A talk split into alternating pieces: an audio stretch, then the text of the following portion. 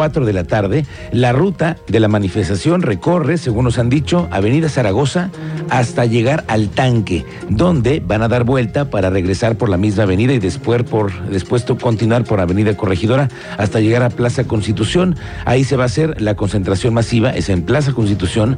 Las mujeres queretanas se suman a la lucha por la igualdad de género, la erradicación de la violencia contra las mujeres y esta convocatoria busca visibilizar la importancia del papel de las mujeres en la sociedad y en este marco vamos a tener, le digo, una charla con mujeres, mujeres chingonas, ¿eh? Son mujeres que vienen a charlar con nosotros para conversar sobre todos los retos que a los hombres nos hacen falta, a nosotros para lograr esta equidad, la igualdad que tanto pregonamos, pero que no todos, no todos la cumplimos.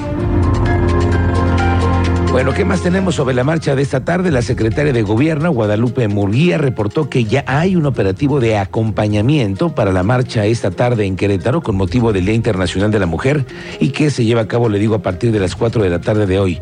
Este acompañamiento será a través de concertadores de la Secretaría de Gobierno, van también acompañadas de mujeres, de Protección Civil, de la Secretaría de Salud, de también de la Agencia de Movilidad que se van a encargar de ir cerrando paulatinamente las calles por donde van el contingente. Los grupos colectivos ya tienen conocimiento todos de la presencia de estas autoridades. No es para ellas nuevo, a efecto de que además todas puedan llevar a cabo un proceso de marcha en paz. Hay un operativo de acompañamiento a los diferentes colectivos que van a marchar con eh, los concertadores de la Secretaría de Gobierno, personal de protección civil del gobierno del municipio, el tema de Secretaría de Salud, el que eventualmente si se requiere haya una ambulancia, movilidad, la Agencia Estatal de Movilidad para que eh, pues eh, fluya la circulación eh, de vehículos y de personas en el, en el centro durante la tarde, movilidad del municipio, pero el esquema es presentarnos, ya nos conocen las las integrantes de los colectivos, decirle, este es el equipo que acompaña, no son infiltrados, son claramente eh, identificados, ellas los conocen, y es para que la marcha se lleve en condiciones de seguridad, de tranquilidad. Bueno, a quien usted escucha es la secretaria de Gobierno, que está además al pendiente de las mujeres, de este contingente, de este proceso, y como dice ella, no son infiltrados, no son estos que les denominamos orejas, ¿no? Que van luego infiltrados a las marchas. Así es. Que los hemos visto. Y además otros que luego dicen que son concertadores y no lo son, y luego nada más están ahí viendo cómo buscan incentivar algo, ¿no? En las marchas. Más allá de concertadores, sino todo lo contrario. Provocadores, señor Cristiano. Así es. Bueno, lo cierto es que esta noche, esta tarde van a estar vigiladas, van a ir acompañadas, vigiladas y acompañadas, así lo quiero reiterar. Y es que, mire, en Querétaro nos hemos caracterizado por haber vivido pues decenas de este tipo de marchas con mujeres y lo han hecho con total tranquilidad, pero siempre es bueno tener en mente las recomendaciones básicas que hay que tener al acudir a una marcha, sobre todo de tantas mujeres que hoy se van a congregar. Llevar con una mochila con elementos de emergencia, por ejemplo, es una opción. Un botiquín de primeros auxilios, agua, alimentos no perecederos, un teléfono móvil cargado, una pila en caso de que se necesite hacer una llamada de emergencia. Aquí hay otras más.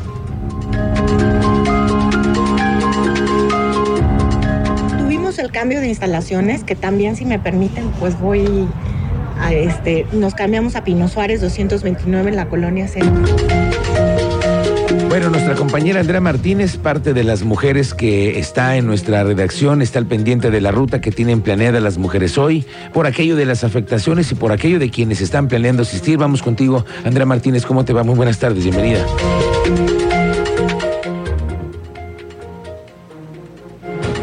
Andrea. Adelante, Andrea. A ver, buscamos a Andrea Martínez, que es quien va a ser nuestra representante, digamos, en, la cobertura esta tarde de la manifestación de, esa, de este movimiento del 8M. Y bueno, pues de esta naturaleza eh, vamos a tener en un momento más la cobertura. Lo cierto es que le quiero decir que la directora del Instituto Queretano de las Mujeres, Marisol Curi, informó que durante enero y febrero incrementó el número de atenciones otorgadas a mujeres en Querétaro. Esto fue mediante servicios de emergencia que se están prestando por esta instancia.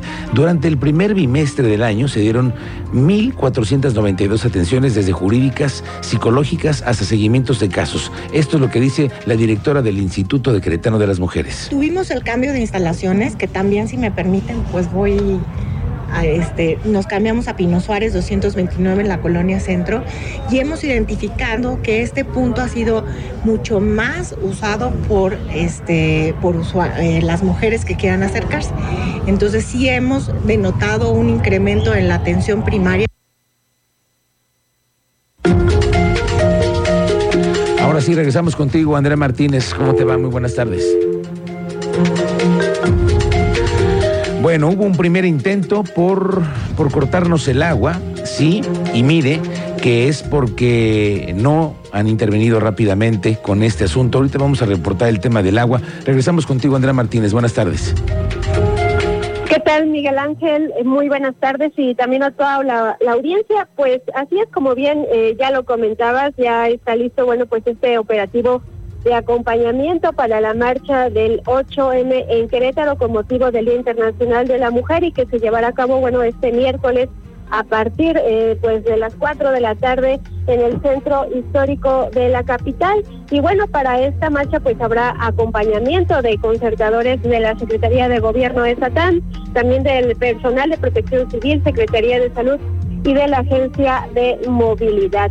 Y bueno, eh, pues también comentarles que Previamente pues hicimos un recorrido aquí por las calles del centro histórico, comentarles bueno que ya eh, pues se observan eh, pues la colocación de vallas alrededor de algunas eh, iglesias del centro histórico, también en algunos inmuebles de aquí en Plaza de Armas, particularmente el Tribunal Superior Superior de Justicia, también de Palacio de Gobierno. Esto, bueno, con el objetivo de evitar eh, pues daños a estos inmuebles durante la realización de esta marcha, la cual, bueno, pues recordarles que se contempla la participación de más de ocho mil mujeres, las cuales, bueno, se concentrarán en la Alameda Hidalgo para posteriormente partir hacia Plaza eh, Constitución.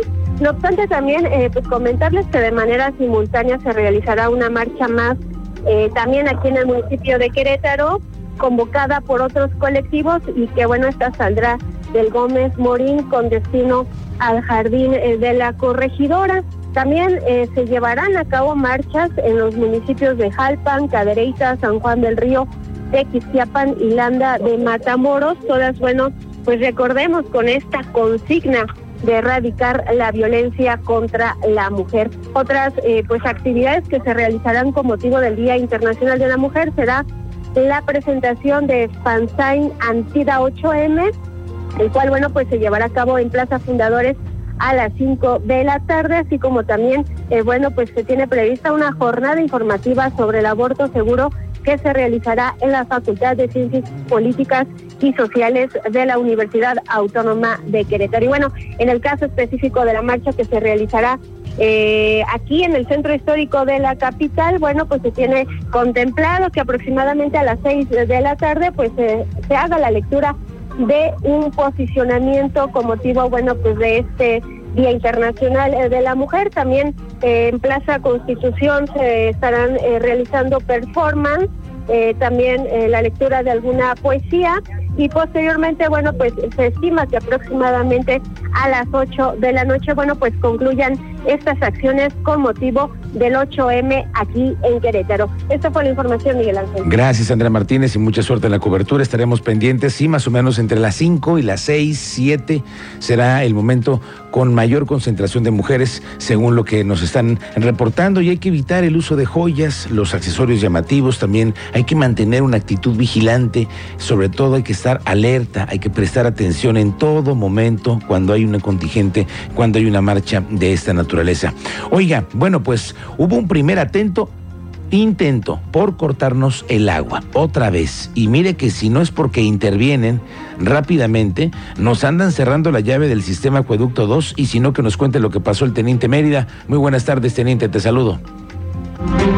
Buenas tardes, Miguel Ángel. Muy buena tarde a nuestra audiencia. Ante la petición del Partido Acción Nacional en Hidalgo de negar el suministro de agua al acueducto 3 de Querétaro, así como al Aeropuerto Internacional Felipe Ángeles, la secretaria de Gobierno del Estado de Querétaro, Guadalupe Murguía, ha informado que la operación del proyecto no afectará el suministro de agua al Estado de Hidalgo. Murguía ha indicado que los ciudadanos de Hidalgo que se manifestaron en contra del acueducto 3 tienen desconocimiento de la manera en que operará el proyecto y que las autorizaciones de proyectos como estos las otorga el gobierno federal a través de la CONAGUA, no el gobierno estatal. Escuchemos la declaración de la secretaria de gobierno. Yo creo que lo que hay en mucho es un desconocimiento de cómo puede operar el acueducto 3. Esto, autorizaciones las otorga con agua y lo que busca es efectivamente que no se afecte el abasto de agua Hidalgo y que eh, con los remanentes que hay también en la presa de Simapán, bueno, se pueda atender la necesidad que tiene Querétaro de contar con mayor volúmenes de agua.